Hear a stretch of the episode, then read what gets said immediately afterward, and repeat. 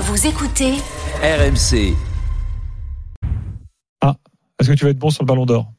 Je sais pas en revanche si le niveau du Ballon d'Or était bon cette année. Ballon d'Or qui n'était pas une surprise. Alors je sais pas où on est, la cote de popularité du Ballon d'Or. Je sais que vous êtes pas chaud, toi carrément glacé par rapport à ça, Gilbert. Moi j'ai toujours été extrêmement nostalgique par rapport à cette j'allais dire compétition, c'est pas moi, par rapport à cette récompense plutôt.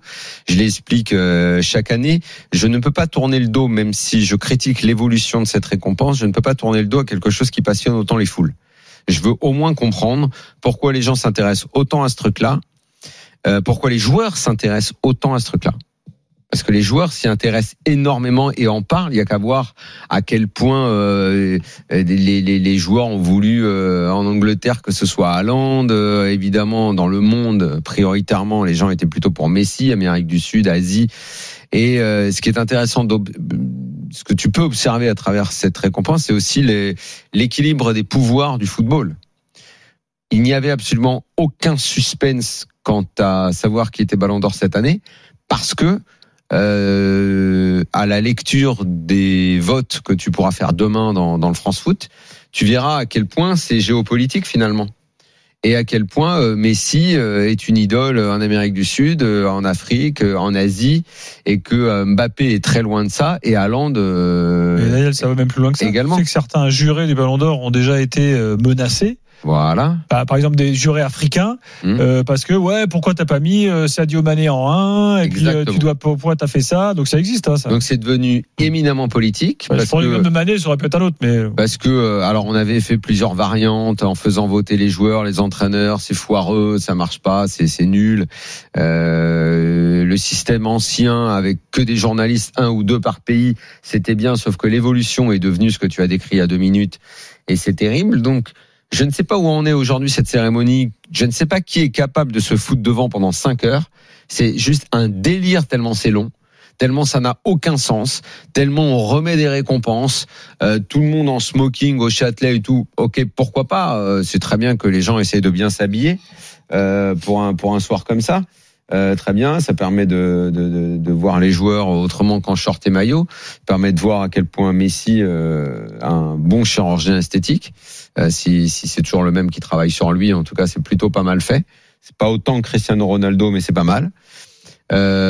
Messi le prend cette année pour la Coupe du Monde, et de toute façon on a vu sur ces 8 fois où il l'a pris, à quel point, comme je le disais il y a 2 minutes, c'est aussi parce que sa cote de popularité est telle que des gens vont voter pour lui, puisque c'est un peu système FIFA, hein. C'est un pays, une voix. Et on se fout. C'est un pays, un vote, quoi. Parce que voilà. On vote pour 1, 2, 3, 4, 5. Oui, on se fout un peu de savoir ce qu'il a fait réellement ou pas fait réellement. Encore que ça dit, écoute, Coupe du Monde, il est exemplaire, l'Argentine gagne, il met 2 buts en finale. Qu'est-ce que tu veux faire de plus? C'est formidable, quoi. C'est très bien. Après, on pourra te renvoyer à Iniesta 2010 qui ne l'a pas, alors que il marque le but en finale. L'Espagne est championne du monde et c'est pas lui. Ou d'autres années où ça se passe pas exactement comme ça. Donc, à chaque fois, ça reste intéressant à observer. Je suis très étonné qu'il y ait des gens sur le chat qui disent, qui semblent découvrir que les joueurs de foot, comme les stars de ciné ou comme les stars de la télé, font de la chirurgie esthétique. Je ne comprends pas qu'on soit stupéfait par ça. Oui, Cristiano Ronaldo. Revenons au Ballon d'Or. Messi. Mais non, mais je suis surpris que les gens du foot croient que les joueurs vivent dans un monde. Flo, est-ce que tu es d'accord? Ils ne savent pas le monde qu'ils aiment. En gros, Daniel dit il faut s'y intéresser parce que les gens du foot s'y intéressent. Mais non, malheureusement, parce que j'entends tout ce qu'il a dit, je le sais, parce que moi, je m'y suis intéressé. Et je vais te dire, la solution, elle est très simple. On s'y est intéressé quand on était gamin. Je pense qu'aujourd'hui, tu t'y intéresses encore sans doute quand tu es gamin. Je ne pense pas qu'il y ait beaucoup de gens adultes qui se disent « Ah, chouette, attention, tu sais qui va être Ballon d'Or, on va passer la soirée devant la télé. » Je ne pense pas, on va regarder les chiffres d'audience. Sauf que les gamins, ça fait partie des gens qui vont suivre le football. Pour répondre à toi, le Ballon d'Or, c'était mieux avant. Oui, c'est une réalité parce que je pense que c'est un truc de gamin et c'est pas une critique. Hein. Pour ça, c'est un truc d'imaginaire, de môme, un côté assez individuel, des stars que tu mets en poster dans ta chambre. Deux, c'est une récompense individuelle individuel dans un sport collectif, j'ai déjà dit 10 fois, donc pour moi ça, ça disqualifie un petit peu la récompense, mais je ne nie pas que moi-même je m'y sois intéressé pendant longtemps. 3, avec le changement, les votes, vous l'avez dit. Messi dans l'équipe d'Argentine, c'est un peu plus qu'une individualité. Il porte tout. Quoi. Les politiques et les pressions, effectivement, vous l'avez dit, c'est maintenant plus important que la réalité, on va dire, du terrain. Et puis le Ballon d'Or, il a perdu son intérêt, tu l'as dit toi-même, en fait, tu as donné toutes les réponses à tes interrogations. Il a perdu encore plus d'intérêt, un peu définitivement pour moi, en 2010. À partir du moment de 2010, moi je m'y intéressais péniblement qu'à un cas. Honnêtement, ça ne me passionne pas parce que pour moi, ça n'est pas intéressant d'avoir une récompense individuelle dans ce sport-là. Mais quand en plus tu as Iniesta 2010 ou Ribéry 2013 qui passent par là, tu dis bon, ok, c'est terminé, c'est du business, du grand spectacle, effectivement, grande soirée, plus d'intérêt. Pour moi, ça n'a pas d'intérêt. Le virage, il est très intéressant. Flo, c'est la notoriété. Donc oui, ça veut dire qu'on s'intéresse plus. Oui, mais c'est intéressant à observer. Ouais, mais c'est intéressant à observer, à savoir que la performance n'est pas forcément retenue, mais que la notoriété et la découverte des nouveaux marchés, c'est ce qu'on décrit pour plein d'autres aspects. Par qui et pour qui ? Mais c'est intéressant. Je ne dis pas que c'est bien. C'est intéressant. Mais par qui et pour qui ? Je te le dis tu as raison, c'est parce qu'ils veulent choper une nouvelle génération. Voilà. Tu as vu les influenceurs qui sont sur le tapis rouge, qu'on connaît à peine. Qui connaissent même pas le foot, qui connaissent même pas le foot. Et eux qui ne connaissent pas le foot. Mais qui sont ceux qui créent ça ? C'est ceux qui organisent qui invitent tous ces gens-là. Je ne pense pas être un vieux con en disant que c'est quand même une mauvaise dérive du foot, parce que le foot est un sport collectif qui est que Messi l'est cette année, c'est une blague. Même si effectivement il a gagné la Coupe du Monde, on savait qu'il l'aurait. Mais objectivement, quand tu as des joueurs comme Haaland qui sont aujourd'hui des joueurs qui, à la fois collectivement, même quand ils ne marquent pas justement, sont entrés dans un jeu, un système collectif avec Guardiola beaucoup plus intéressant. Moi, je préfère parler de City que de parler de Haaland, et donc je préfère parler d'autre chose que du Ballon d'Or. Et pour moi, en gros, il y avait du bon, il y avait il y a quelques années une belle fête, des paillettes et du bon champagne.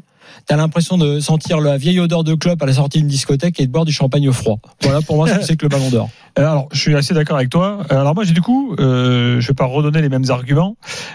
Sinon qu'on en a oublié un, c'est que symbolise aujourd'hui le joueurisme évidemment des nouvelles générations. Et pas du tout, ça existait dans les années 60. Non, c'était pas le joueurisme. Oui, mais c'était bien sûr que si. C'est pas pareil. Platini quand il l'a. Non, c'est à mon tour de parler maintenant. Je veux conclure et reste 3 minutes parce que j'ai une proposition à faire et j'aimerais avoir votre avis. En fait, il faudrait changer le règlement. Alors, le Ballon d'Or, finalement, c'est un truc. Aujourd'hui, ça permet encore à France Football d'exister. Il faut aussi, ça, c'est aussi un truc à prendre en considération. Hein. C'est ce qui maintient encore France Foot en vie. Donc, ils en font des tonnes. Et je les comprends tout à fait. Mais ils gagneraient sans doute à changer la formule. Il faudrait qu'ils fassent en fait une sorte de Ballon d'Or sur le modèle du prix Nobel.